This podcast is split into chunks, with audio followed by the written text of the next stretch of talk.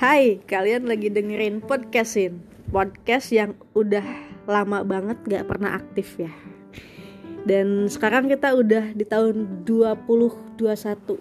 Harus gitu ya ngobrolnya sekarang dua ribu dua puluh satu. Bisa aja sih dua ribu dua puluh satu, tapi dua ribu dua puluh satu biar gak ada ribunya. Sehat lo keluarga? Sehat. Sekarang udah makin banyak banget ya teman-teman ring satu kenalan kita yang ternyata dengan berat hati bisa kita bilang positif covid gitu. Dan itu benar-benar udah ada mungkin lebih dari sepuluh orang di lingkungan terdekat gue yang memang benar-benar kenal banget sama gue. Mereka kena covid, positif covid, dan alhamdulillahnya sih survived. Semuanya survived dan banyak cerita kalau ternyata memang si virus itu benar-benar ada ada gitu. Dari yang awalnya pertama kali pertama kali ada berita itu kok gue kayaknya rasanya nggak percaya, tapi ternyata udah semakin kesini semakin banyak banget ring satu di lingkaran pertemanan gue yang wow, punya kita temen. Mesti punya. Meskipun beberapa ada yang gue hindari sih, but anyway, well, dengan kita bisa survive, kita harus tetap jaga diri juga, kesehatan mental, jiwa raga ya. Ya, yeah, selalu menerapkan protokol kesehatan tiga M. Memakai apa sih? Memakai masker, mm, mandi kembang. Apalagi? Enggak lah, memakai masker, menjaga jarak dan apaan? Mencuci tangan. Menghindari kerumunan, empat M dong. Iya. Ya pokoknya harus menjalankan M M M gitu loh. Dan ingat pesan ibu, yaitu protokol kesehatan tiga M itu. Kalau teman-teman gue sih pernah ada yang kena covid juga. Terus gimana tuh? Mereka pada survive-nya karena apa? Apa ada yang kena apa harus terapi? Katanya ada yang terapi. Terapi. Cari orang Sunda. Terapi uh, transplantasi plasma konvalesen or something. Wah, like that lah yang kayaknya gue salah deh. Kayaknya masih jarang sih, tapi yang transplantasi itu. Kalau teman-teman gue sih uh, mengatasi virusnya hingga sampai sembuh bener tuh sebenarnya dari terapi kayu putih doang sebenarnya. Gitu ya, cuman kalau gue sih ngerasa ya yang namanya uh, donor plasma darah itu sesuatu yang make sense. Dan gue lebih prefer untuk uh, di donor plasma itu dibanding kalau gue harus uh, vaksin ya. Karena sebenarnya pada dasarnya sistemnya tuh sama.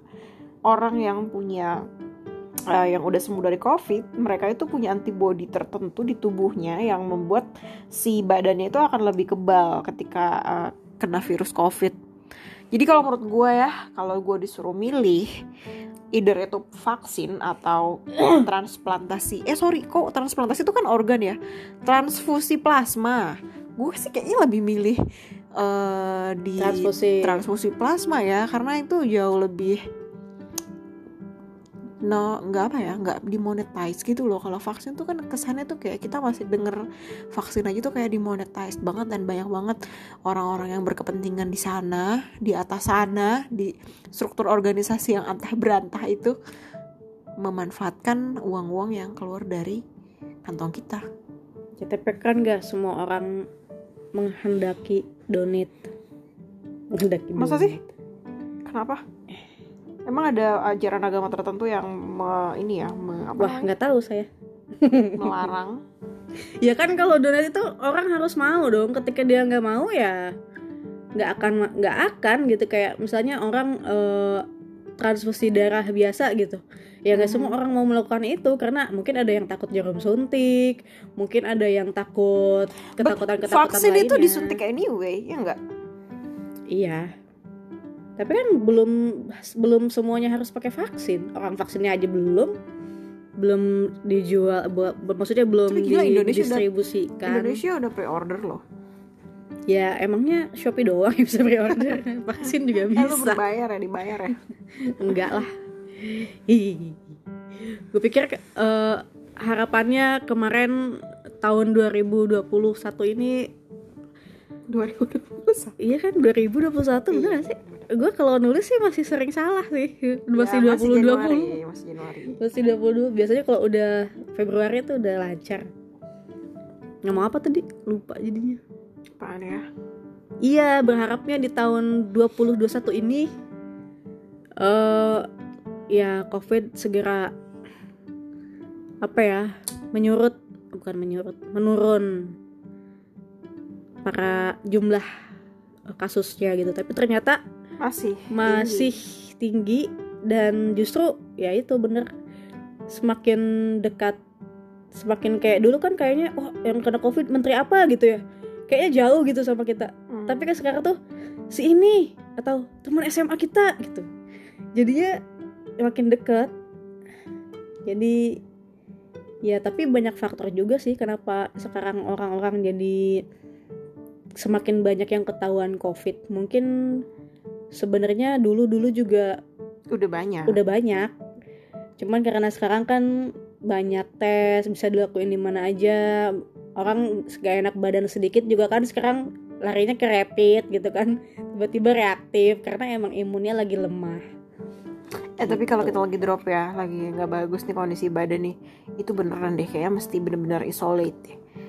Actually kalau emang lo sakit, lo nggak boleh kemana-mana, dan yang harus isolate itu bukan cuma yang sakit Covid ya, tapi juga yang belum sakit Covid, lain. Sakit lain itu sakit gigi gimana? Beda itu. Ya maksudnya kalau ada tanda-tanda kayak demam, pilek lah pilek gitu ya. Ya, even meskipun lo lagi dalam kondisi gak fit tuh kayak lo begadang terus nih. Misal lo ada kerjaan atau lo ada deadline. Terus mohon maaf itu sakit pikiran itu. Lo enggak, tapi kan kalau kurang istirahat ya, kalau kurang istirahat imun jadi turun. Imun turun gitu. Makanya uh, kenapa harus balance segala macamnya itu? Yaitu tadi supaya badan kita tetap fit. Iya, dan juga supaya kalau ketemu orang kita gak nyakitin orang lain. Betul, benar-benar. Karena ketika kita kurang tidur, kurang istirahat, kurang fokus, tingkat intelektual kan menurun ya. Ketika ngobrol sama orang, pusing orang itu. Iya, iya. Gila, gila, gila. Covid makin-makin ya. Semoga habis ini, uh, apa namanya, uh, kita tetap sehat. Amin. Dan kalaupun kena Covid, Eh, bagaimana lo haji kali? Jangan uh, sampai sih ya. Dan mudah-mudahan sih selalu sehat ya. Amin. Oke, okay. Oke, okay, udah nih. Sebenarnya kita mau ngomongin apa sih? Apa ya? Yang lagi ini dong, yang lagi seru. Ya itu Covid masih seru. Anyway, meskipun masih seru, tetap kita mesti apa ya namanya? Bukan masih seru. Jadi semakin banyak orang, kalau dulu mungkin sebenarnya udah banyak juga yang kena Covid. Cuman karena masih dianggap kayak tabu atau aib, jadinya diem-diem baik gitu.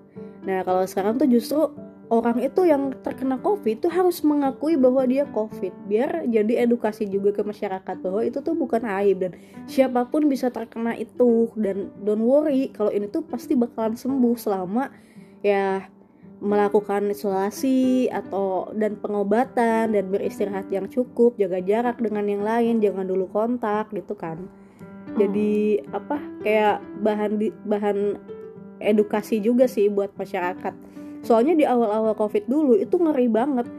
Sampai ada orang yang meninggal divonis karena Covid.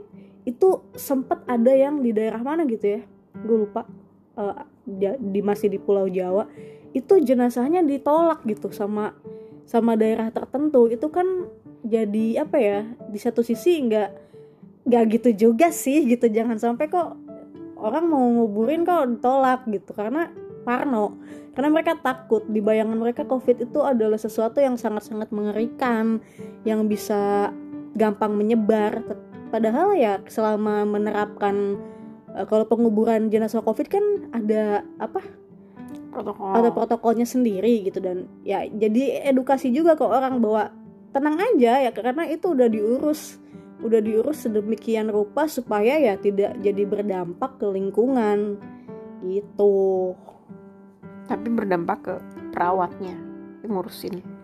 Ya itu mah dari awal juga mereka kan sebenarnya garda terdepan. Makanya dibilang garda terdepan itu ya karena mereka yang langsung berhubungan langsung dengan pasien-pasien yang terpapar virus covid sembilan belas. Juga sekarang udah muncul nih berbagai macam varian dari covid sembilan belas. Itu apa sih yang baru masuk dari Inggris? Iya, gitu, baru masuk dari Inggris. Emang kenapa dia udah mutagen ya?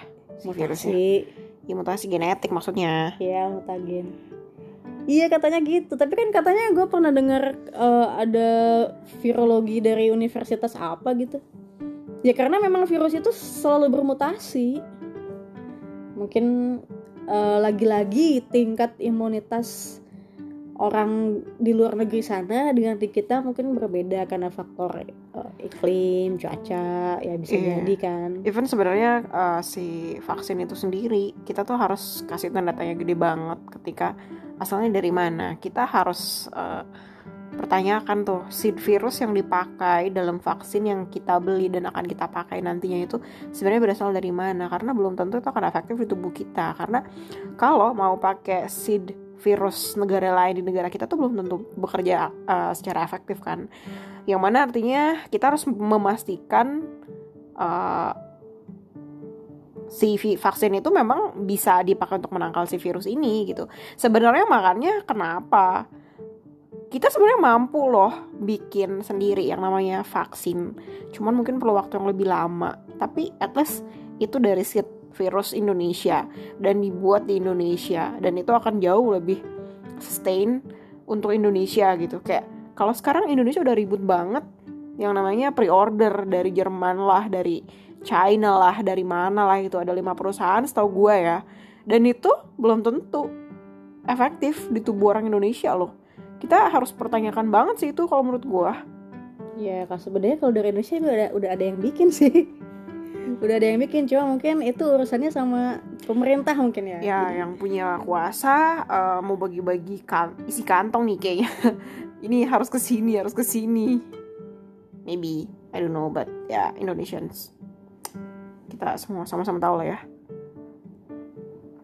Iya, tingkat. Karena di Indonesia juga setahu gue udah ada yang bikin. Cuma ya kurang mendapat sambutan yang baik dari siapa uh, yang bikin? It's supposed to be kayak Bio Farma kayak gitu-gitu dong harusnya ya. Karena menurut gue kalau misalnya nggak terpercaya juga ya kita juga harus bertanya-tanya lah. Ini sebenarnya oke okay nggak perusahaannya bo, uh, bukan bonafit ya perusahaannya apakah bisa uh, dipercaya reliable atau enggaknya kan kita harus pastikan juga sih kayak gitu-gitu. Iya ada terpercaya kok tapi gue nggak tahu siapa. Siapa? Ya ada dari Indonesia dari Bio Farma juga emang nanti dikembangin sama si perusahaan di Indonesia juga. Hmm, oke. Okay. Nggak semuanya dari luar.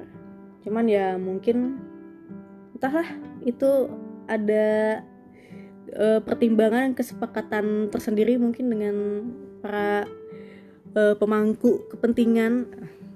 Ya kebanyakan sih Indonesia tuh mau punya masalahnya konflik kepentingan lah ada ya, yang bukan cuma konflik itu. Kepentingan di Indonesia sih sebenarnya di lingkup kecil juga pasti ada kepentingan sih lebih mendahulukan ya itulah gitulah susah kalau misalnya kesehatan orang disangkut pautin sama uh, bisnis sama keuntungan sama kepentingan-kepentingan yang lain di luar ya di luar menyelamatkan hajat hidup orang banyak gitu.